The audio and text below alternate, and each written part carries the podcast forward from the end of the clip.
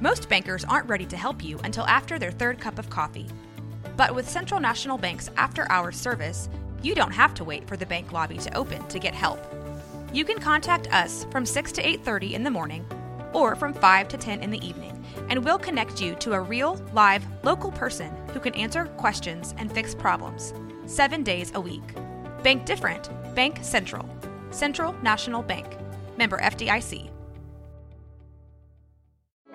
Support for this podcast comes from Frito Lay and the 2023 Snack Bracket Championship. The Frito Lay Snacker Challenge is underway, and fans are voting on their favorite snacks to crown champion. We're talking about prime time matchups between the best 64 snacks in the land. Will Ruffles Ridges reign supreme? Can Doritos defend their dynasty? Or will Smart Food use their smarts for a surprise upset? Only you can decide. Get in on all the action for a chance to win up to $1,000 or a year's worth of snacks. Let your snacks be heard. Just go to fritolaysnacker.sbnation.com to vote and enter for a chance to win. No purchase necessary. Sweepstakes ends April 3rd, 2023. Void where prohibited. Year's worth of snacks awarded in the form of 52 coupons, each good for one bag of chips. See official rules at fritolaysnacker.sbnation.com.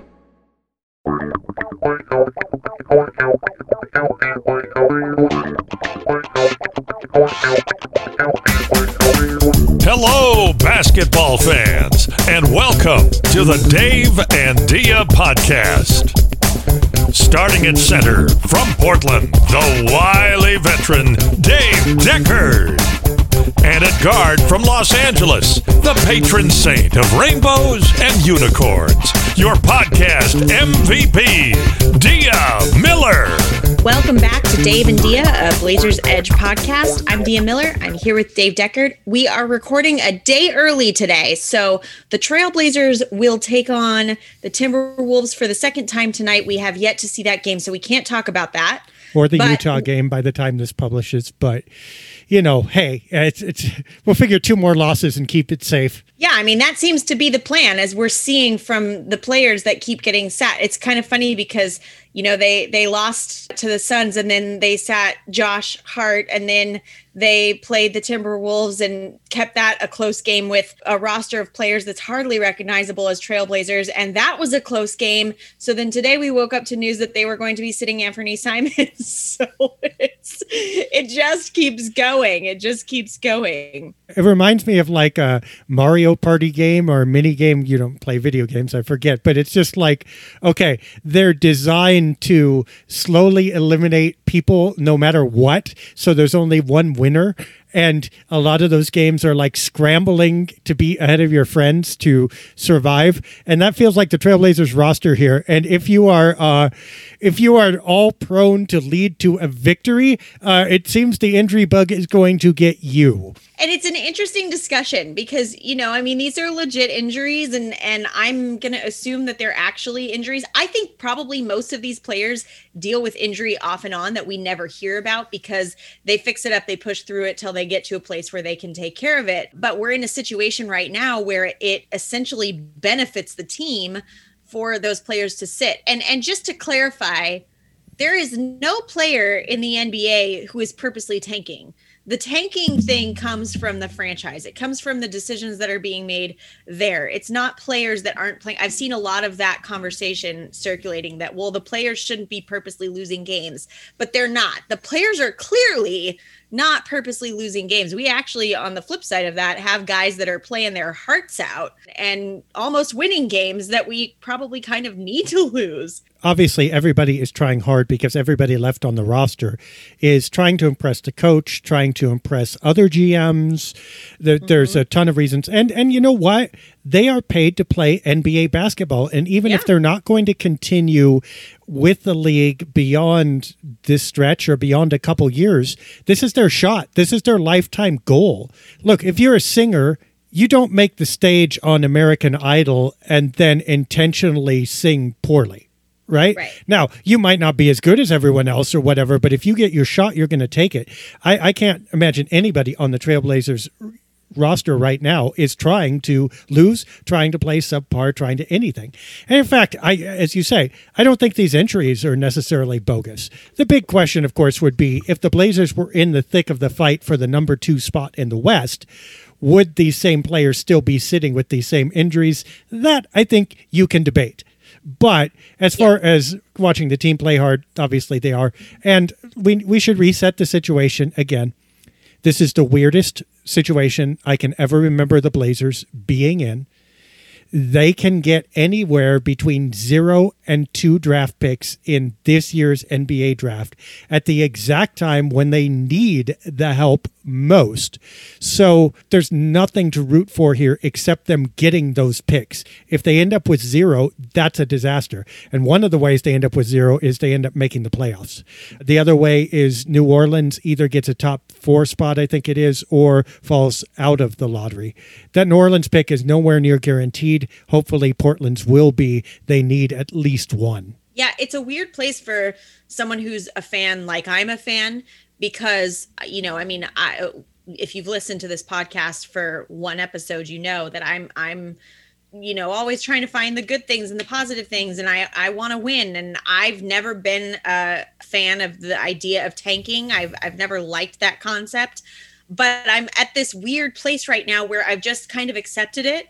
Uh, I can see where where this is going. I I know it has to happen, and I have a couple choices here. I could be miserable about it and whine and complain and hate watching Blazer games and refuse to watch them the rest of the season, which is just not really in my nature. So what what I find is I actually am kind of enjoying this season. It's a weird place. Like the game last of the Timberwolves game that that we just lost that was a fun game because we got to see these young guys that I really enjoy watching go out and play their hearts out and get all this time and do some fun things. And it was a close game the whole time. It was it was they were competing. It was close. And then at the end you kind of you know breathe a sigh of relief because they're losing which is weird and goes against everything in me I find that I don't feel quite as stressed as I normally do. I feel a little bit calm knowing that, you know, we're we're not going to go out and win a championship this year.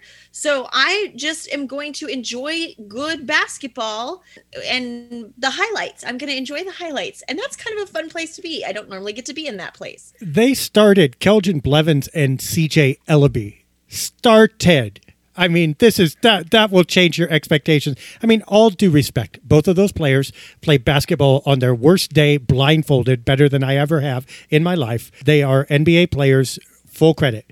At the same time, compared to other NBA players or expectations or any fathomable approach to a starting lineup, uh, that right there just says everything that you need to know about what one should expect. And as you say, watching the basketball, and watching plays being executed. I mean, you just got to reset. Wow, that was a good play. Forget about win. You know, wow, they they actually played defense there, uh, and they got a breakaway dunk. Sweet. Here's the dirty little secret that I think not many of us have said, but since everybody hates me now anyway, I might as well say it. For most of us, or many of us, this is way more enjoyable than watching Dame and CJ score 30 and 25 in a fairly pedestrian half court offense, knowing that the Blazers were going out in the first round because nobody's playing defense, even though Dame and CJ were way better players and at their peak. Like, I don't mean 2019, I don't mean even 2017. I do mean 2021, 2022, when this had gotten stale and those guards were just as talented, but the pace was getting slower, the effort was getting less team wide, things were not clicking, and it just kind of looked ugly, even though their stats looked pretty. This is actually somewhat better to watch. Nobody wants to admit it, but I think Portland had gotten a little sick of that other kind of basketball. I'm not ever going to not enjoy watching CJ McCollum play basketball, especially in a Blazer jersey. I'm not ever going to not enjoy Damian Lillard playing basketball. So even when there was struggle, I still really enjoyed that.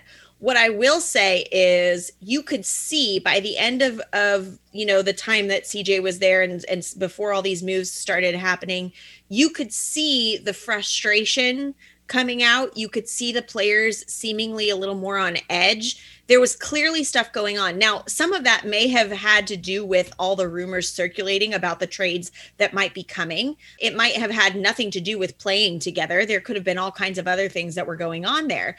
But you could see that there was some tension and frustration.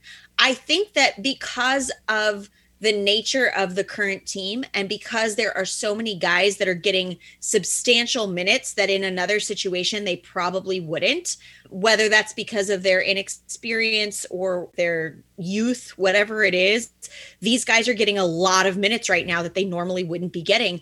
And so even when they're losing you see so much energy and excitement. And it's like they are not leaving anything on that court. They are leaving everything out there I just said two different sentences. They're leaving everything on the court. They're out there playing their hearts out and they're enjoying it and they're having fun. And it does seem like there's a little bit of a different mood around the team.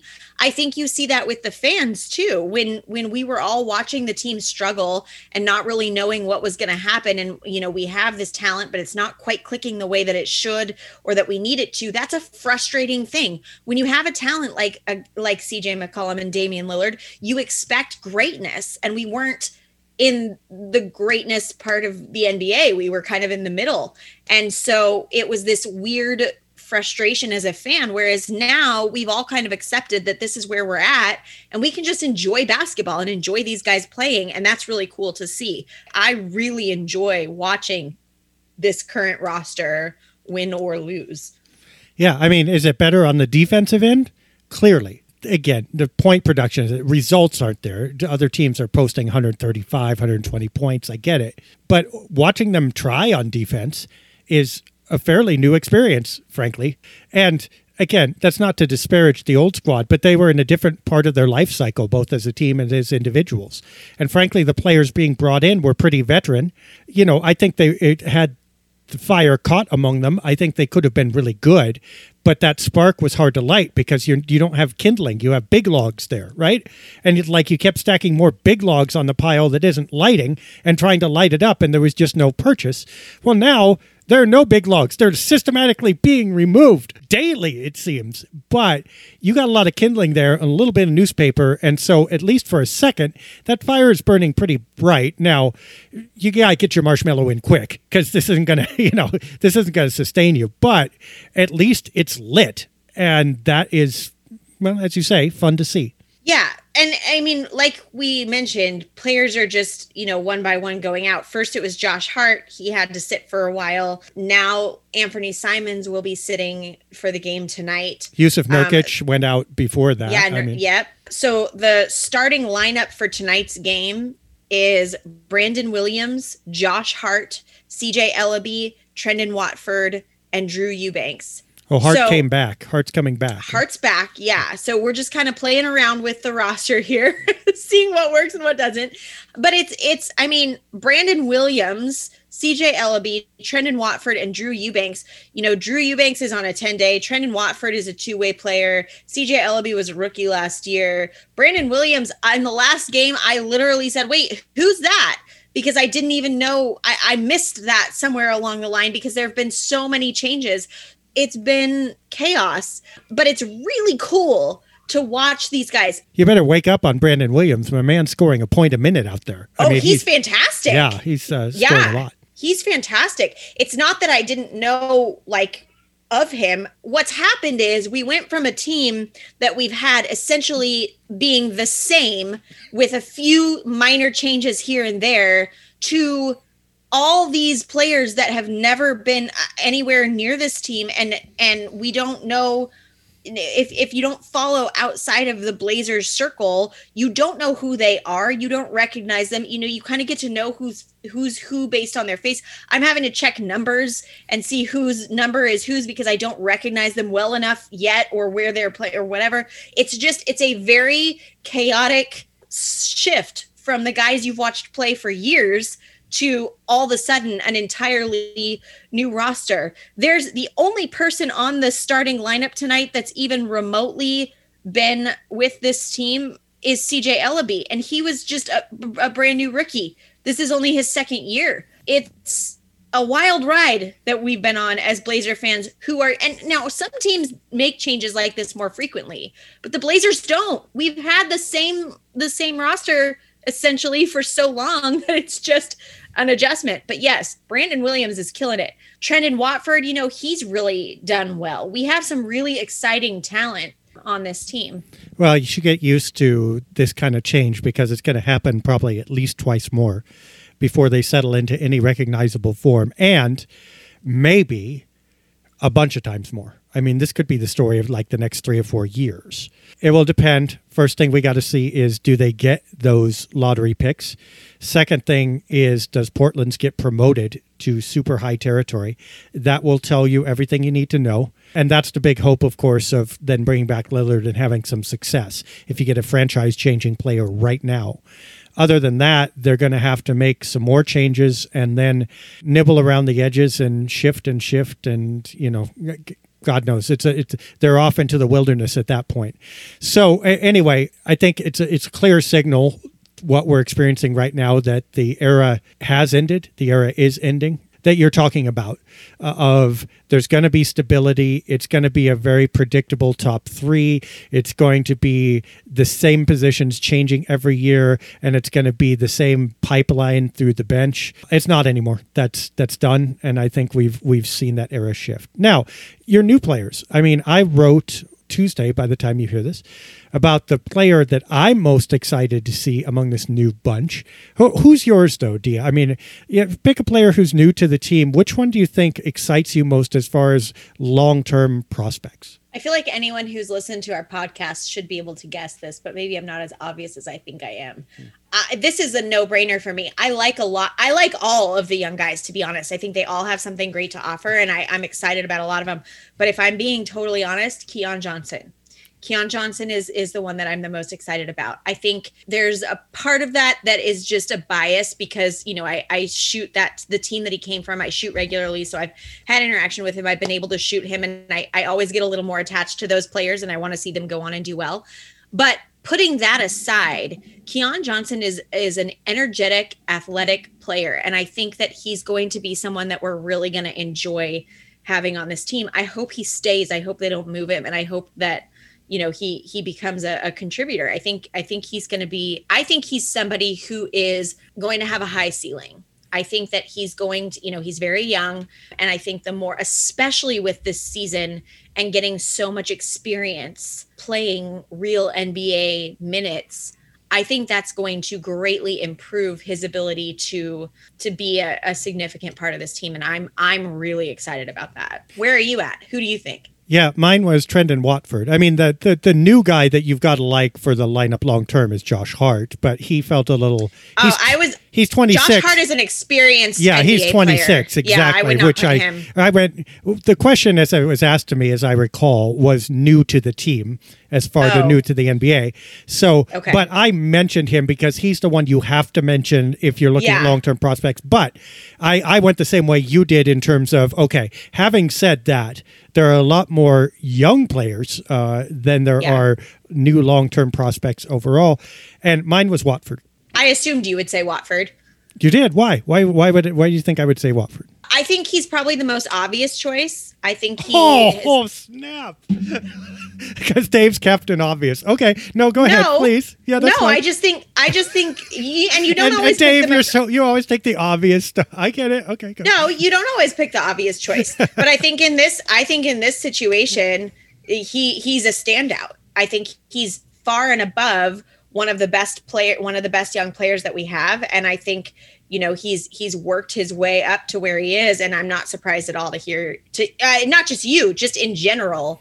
I would think that that would be a resounding consensus that that he would be he's the name I hear the most of of the young guys. I would think that that would be the I say obvious choice, but like the rational choice, Yeah, I the hadn't heard that. unemotional choice. I hadn't. Oh, I'm a Vulcan now. I'm an obvious Vulcan. I get it. Okay, so I hadn't heard as much, I suppose, about him from the crowd. But look, six foot nine, hyper athletic, and the Blazers have got a few hyper athletic players. I mean, Greg Brown, Yeah. as you say, Keon Johnson, but combination of that, his height, his weight.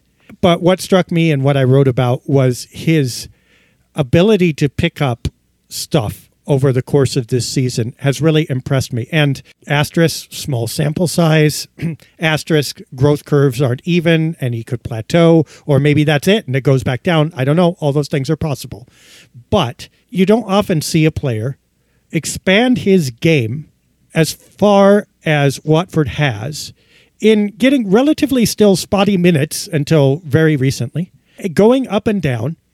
But he started as just a, a rim runner basically. Go get the offensive rebound, try to jam it back in, make a cut, see if someone passes to you, right? And play good defense. That was the laundry list as it is for most young players. But he actually got some short range moves. Uh, he can actually score now a little bit in ISO. Uh, and also, he's setting very nice screens up high. So he's developed utility at different areas of the floor fairly quickly. Also, he seems to be fairly within himself doing it, is what I said. He seems calm aware you know eh, how it is when you when you first begin to get success and playing time as a young player you try out and you go out and try to do everything at once right and Yeah. it it looks almost comical sometimes he's really played within the team within himself given his combination of physical skills and that i think he has a chance and I think he has a chance to continue his growth curve and to really fill a meaningful role at a forward position. And I, I would not say that about a lot of players on this team, frankly. And I think, you know, even Johnson is not is not as guaranteed. I don't think Brown is as guaranteed. I think you can go down the list and he's the one. So I'm watching him, and I think the Blazers should continue to watch him, obviously. I'm hopeful that they may have found, you know, if not a starter, at least a, a reliable and interesting bench player, game changer at Ford? You know, I'll be honest. I'm really excited about a lot of these young guys. I, I hope that if they don't stay with the Blazers, they find a, a solid spot somewhere else because I think there's a I think there's a lot of talent in this team and in these young players. Um, it needs to be developed. It needs to be, you know, and, and they're getting that opportunity more than ever right now. Elijah Hughes is another one that I was excited about when he came in, and I think he has potential. You know, he's he's another one that's real athletic, and and you see he his game he stands out to me. You know we we're watching drew eubanks who just got another a second 10 day contract. And so you know he's he's playing well for the team. I think there's a lot of guys right now that are kind of the underdog. I mean this is the, this is if ever there was an underdog team like this is a really fun like i keep saying fun but this is fun for me. It's fun for me to watch basketball this way. I've always liked an underdog there and i love that i love seeing that happen and seeing them get a shot and not only are they getting a shot they're getting legit playing time Right. Yeah. I mean, Eubanks, it was interesting to watch him as he came in because it's a contrast. He obviously knows how to play and he does a dozen little things that his teammates don't quite know how to do, either because they're so new or because it's not their thing and they've gone beyond that. But getting down, I mean, getting down low, not just on the floor, but in his stance, pushing other players around, just smart, active play without being the most active player on the floor or the most athletic for sure. Uh, I, find it kind of fun watching him play in terms of, you know, undersized center coming into a brand new team. Yeah, for sure. He's been he's been for a team that really needed somebody in that position. He's been a good fit, and I think you know that's why we saw him get signed to another ten day. Um, it'll be interesting to see where he goes from here and and what happens going forward. That is a position that has been a little bit of a problem for us. So you know we'll see but i'm glad to have him in that spot now. Another one that i think is is worth talking about that there's been some some conversation circulating around is cj elleby. Cj elleby was our draft pick last season and you know this is his second season with the trailblazers and he's had substantial minutes but stat wise his stats aren't the best for you know the time that he's getting um, so where are you at? What do you think about CJ Elleby and and and where he stands right now? There's what I should say and what I want to say. And what I'm going to say will be in between them. But if I don't, if I'm not honest, Dan Marang, uh, our podcasting cohort on the Jack Ramsay's podcast will come and get me because he and I often text about Elleby. And I'm not speaking for Dan at all. I'm just speaking for me. I don't see it. Much respect to him, by the way. Again, I hate saying stuff like this, but whatever CJ Elleby has got, I don't see translating very well. I think there's still a lot of mistakes being made out there. There's not a lot of defined skill you know like what's the one thing that he's going to do that will keep him here or in the league? Uh, you know I, search me. I, I haven't i haven't got it with him. And there are just moments and, and i think they stick out because there isn't a lot to support them. Like if he if he did nine good things and then four bad things that's just a young nba player right but you really notice the four bad things when there are only one and a half good things, and then the rest of it's kind of pedestrian. And that's where I am with Elleby right now. And I don't foresee him playing a big role with this team, and I don't see him as particularly critical.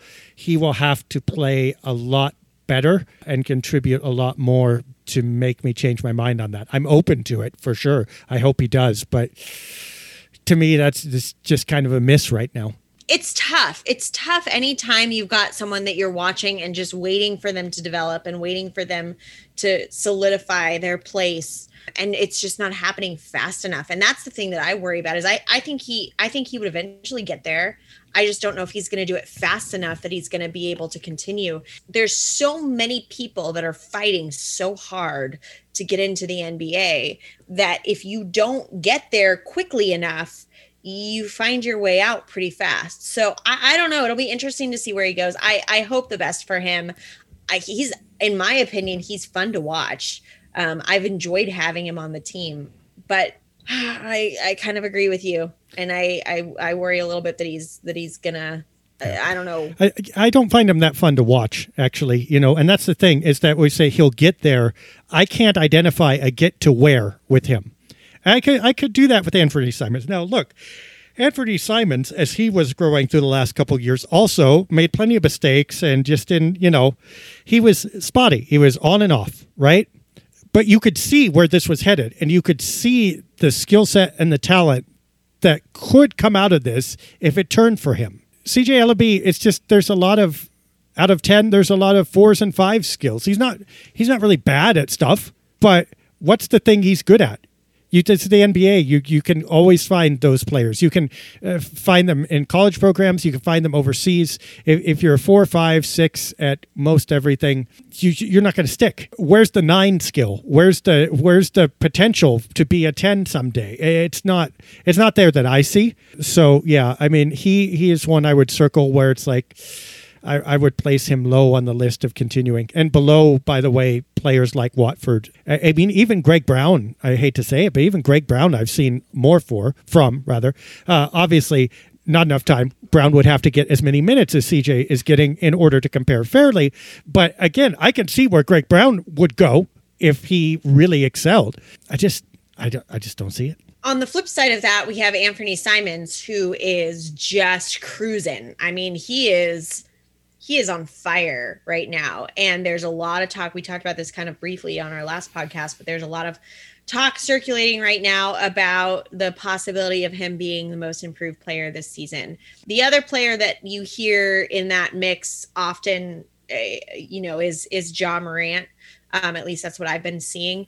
Now, my thinking here is, you know, Ja Morant was essentially a superstar last year or a star. You know, he was he was already a star last year. So yes, he's improved, but to me, Anthony Simons has made leaps and bounds and and really in my opinion, even if I take my Portland Trailblazer fan bias out of it, Anthony Simons really deserves this. He has gone from a guy that last season people were saying, eh, I don't know if he's going to be a good enough backup point guard for Dame to the guy that's basically filled Dame's shoes and role on this team, which is Dame's got some real big shoes to fill. And Anthony Simons has stepped right in and taken that spot and done uh, I mean, essentially step for step, the things that Damian Lillard does, and and is it's been really impressive to watch it happen.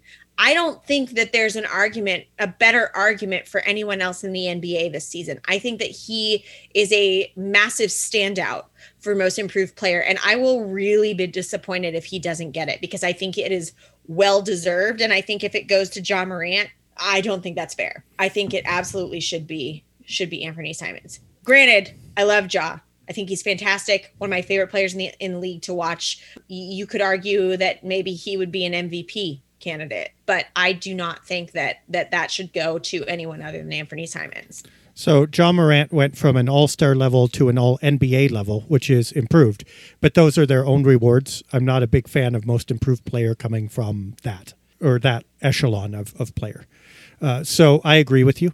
And I think Simons, I mean, look what he did last Saturday night in Minnesota. Blazers are struggling, and also they have one offensive player, and it's him right? So Minnesota's defense had one job, and they still couldn't do it. I mean, he set his own career high or tied it for three pointers made and kept the Blazers afloat, especially in the third quarter, where th- the whole team, granted, had been doing really well the first two quarters, but in the third quarter, everybody else stalled. And Simon stepped up and said, Well, I'm just going to hit like four three pointers and uh, keep my team alive to fight through the fourth. And he did it as the only player on the court uh, who could actually score. Well, that says something, and that's that's way beyond where Anfernee Simons was four months ago, let alone one year ago.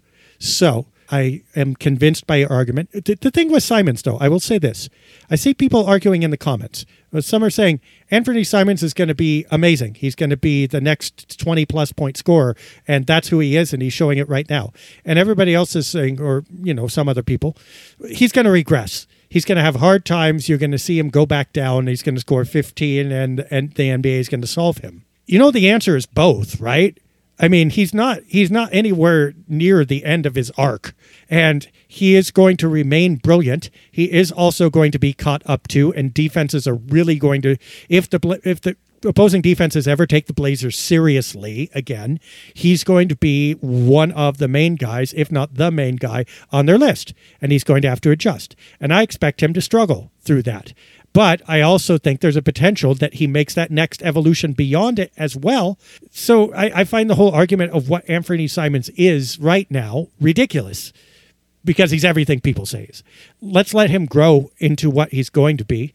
Uh, and I think obviously the Blazers going to match him and give him a chance to do exactly that, and then see whether you can build a team around him or whether his talent is going to be useful in netting you other talent. Yeah, I feel like a proud parent with him because, you know, we drafted him. I remember when he was drafted, I was real high on him. I have been ever since. I remember sitting at, at Clippers games uh, watching him play and the people around me talking about him and wondering who he was and you know i'm i'm pulling up his stat sheets and showing them and saying, you got to watch this guy. He's going to be good. So I feel like I've been somebody who's been on the Anfernee Simons train from the time that he was drafted.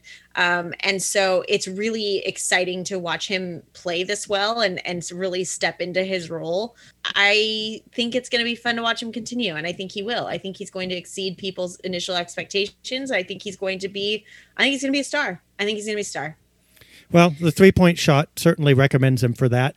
And also improving defense. It, that will be the big test. Now, he can't slip back to where Lillard and McCollum were and just ride his points. Otherwise, we're going to be back where we were, even if he develops into the player he can be.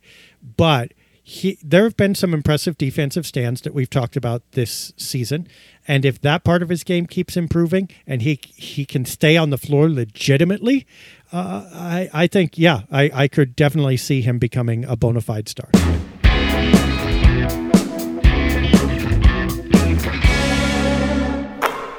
Couple other little odds and ends of things. The remaining schedule for the Trailblazers, I was looking at something the other day. I, I don't have it in front of me, so I can't cite my source, but I was looking at something the other day that was showing the difficulty of the remaining season. And Portland's is, I believe, the easiest based on that rating of anyone in the NBA left this season, which is normally I would be cheering and, you know, glad for that. But being in a situation where we kind of need to lose, it'll be interesting. I, I, don't think you have to worry that I mean, easiest is a relative term.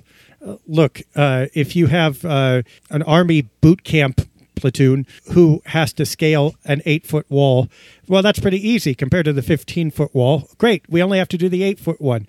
Take that platoon and re- replace them with third graders, and that eight foot wall looks pretty hard, right? So that's essentially what's happened to the Blazers. So they may have the easiest schedule in absolute or relative terms, rather, to the rest of the NBA, but absolutely compared to their talent, I don't think it's going to be easy. I don't foresee them not winning at all, but I don't think they're ever going to be comfortable in any given game ever, which means that they're probably not going to win even half of them it'll it, i mean and really we kind of need him not to. It's got to be a little bit frustrating on their end. I'm sure they know what's going if, if we i always say this but if we as fans can figure this stuff out you know they know what's happening here. But there's got to be a sense in which it's a little bit frustrating because i i mean i know as somebody who's competitive on a much lesser level that would be frustrating for me it's a little frustrating just to watch at times if you can't like shift your mindset into something else. So I'm sure there's a sense in which it's a little frustrating for them. You know, it would be hilarious if the Blazers got screwed by the play in.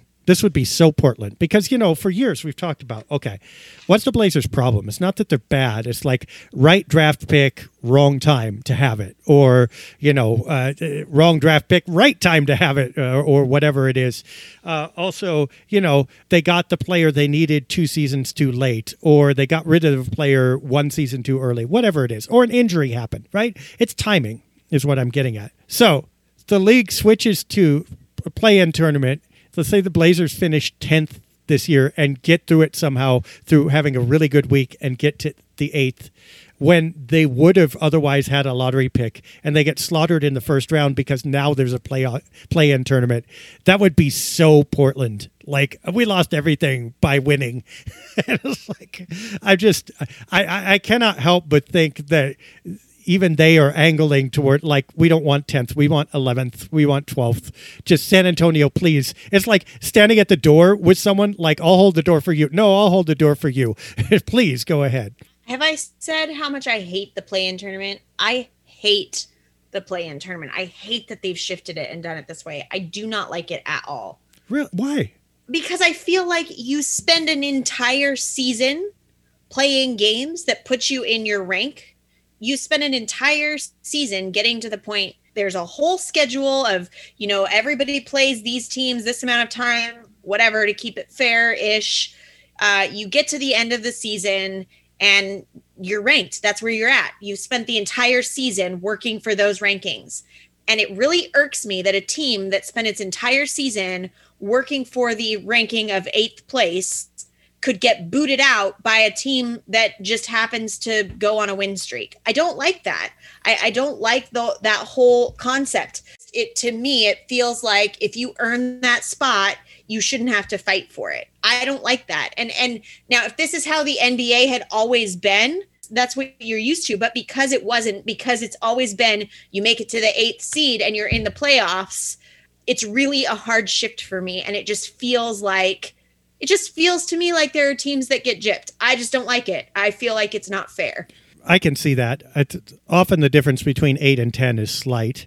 Not always, but I mean, sometimes I mean, 8 is kind of arbitrary. If you if you your 10th seed is only 2 games behind after 82 games, that's pretty close. And certainly within a margin of error for the wrong injury or slept late and couldn't make the flight or whatever it was.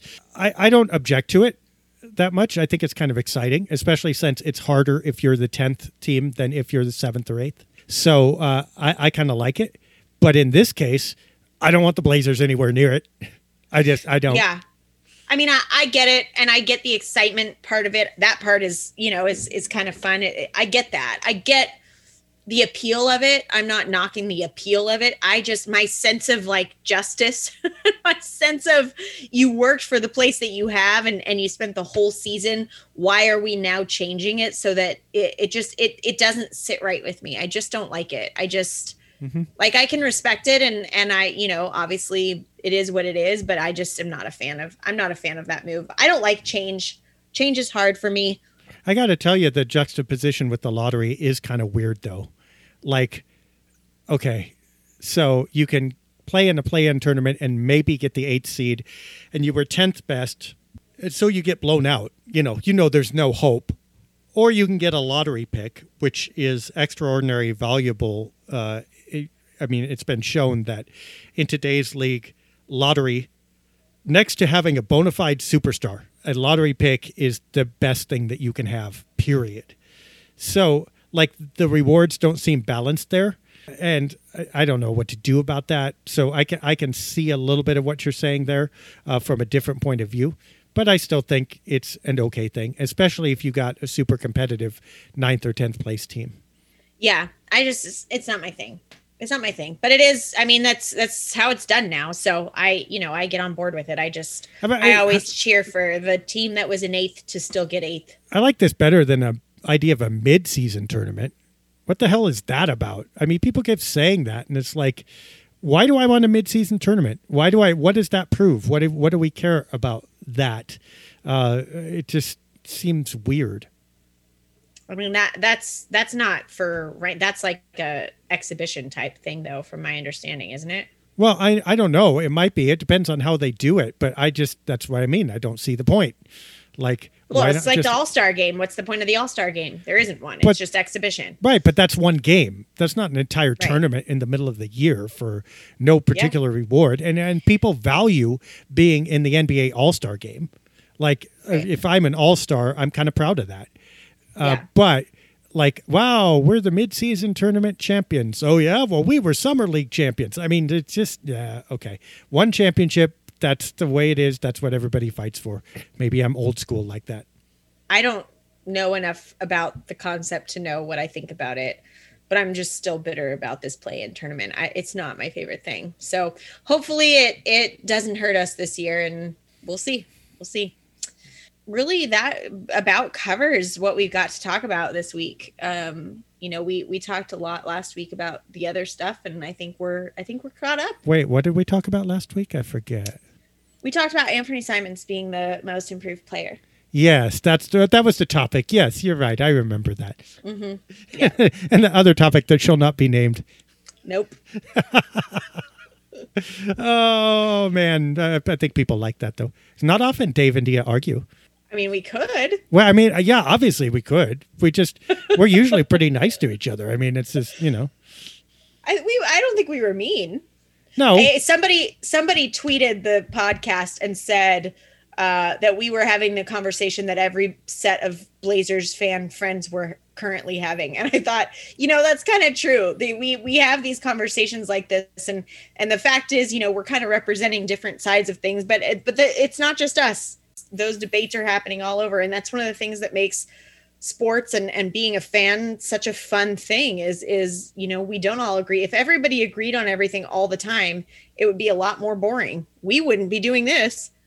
Yeah because sports would be like chess which chess mad respect to Magnus Carlsen or whoever is ruling chess at the moment. I'm sure it's a wonderful uh, experience, but like there's a lot of cut and dried stuff and if you're beyond the cut and dried it gets pretty esoteric pretty quick which means that the conversation is limited to a circle a small circle. One of the wonderful things about sports is that people can attach at different levels and pick up the level of concept that they want uh, and kind of park there and enjoy the show.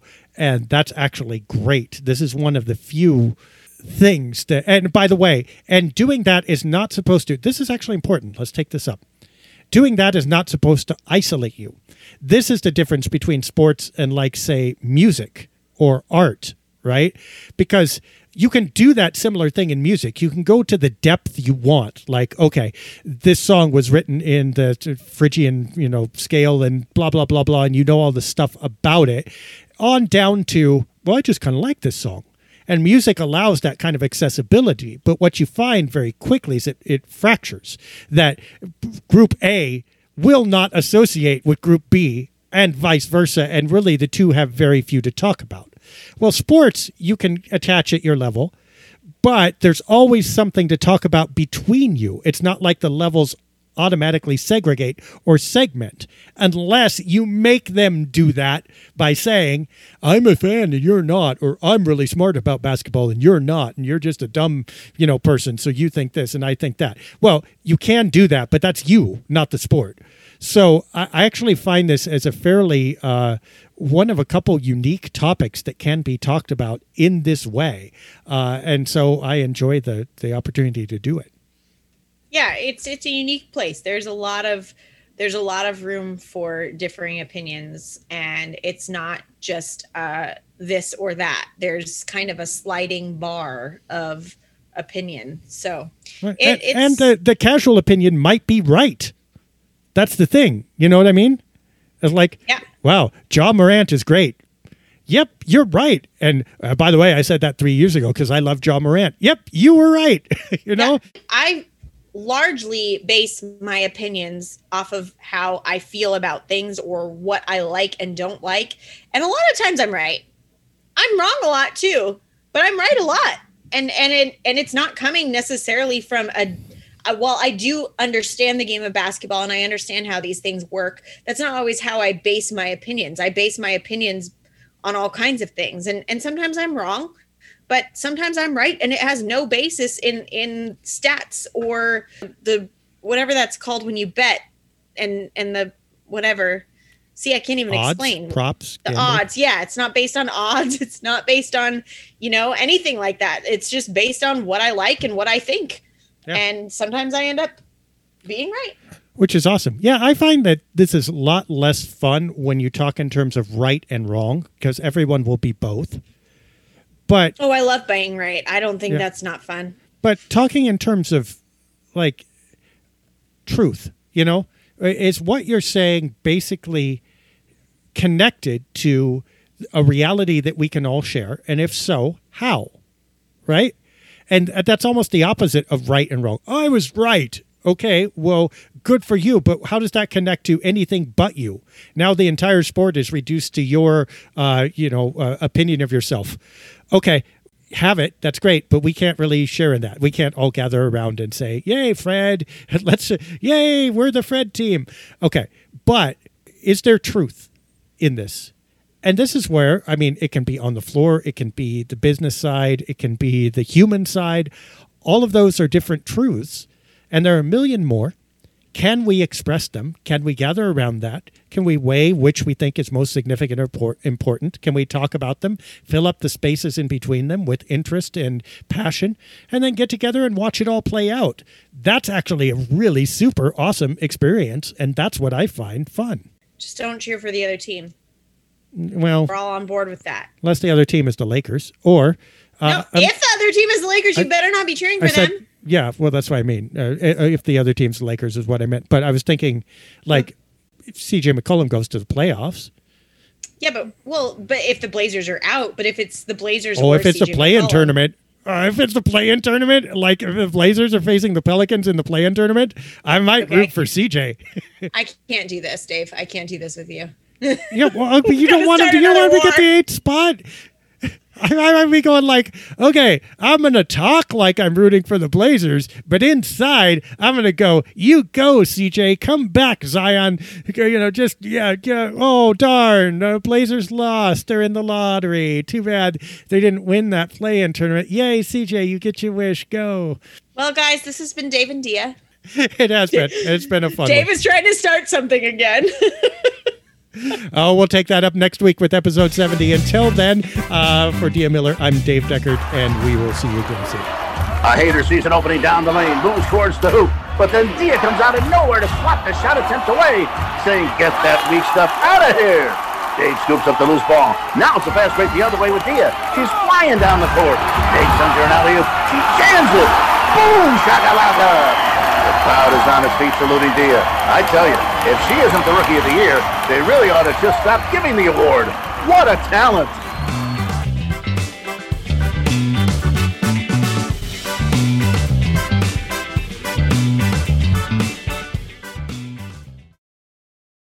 Today's episode is brought to you by Cars.com.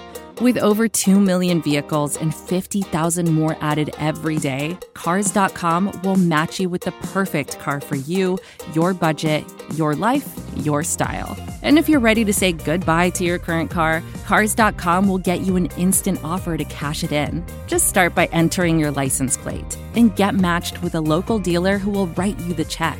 So whether you're looking to buy or sell, just go to cars.com.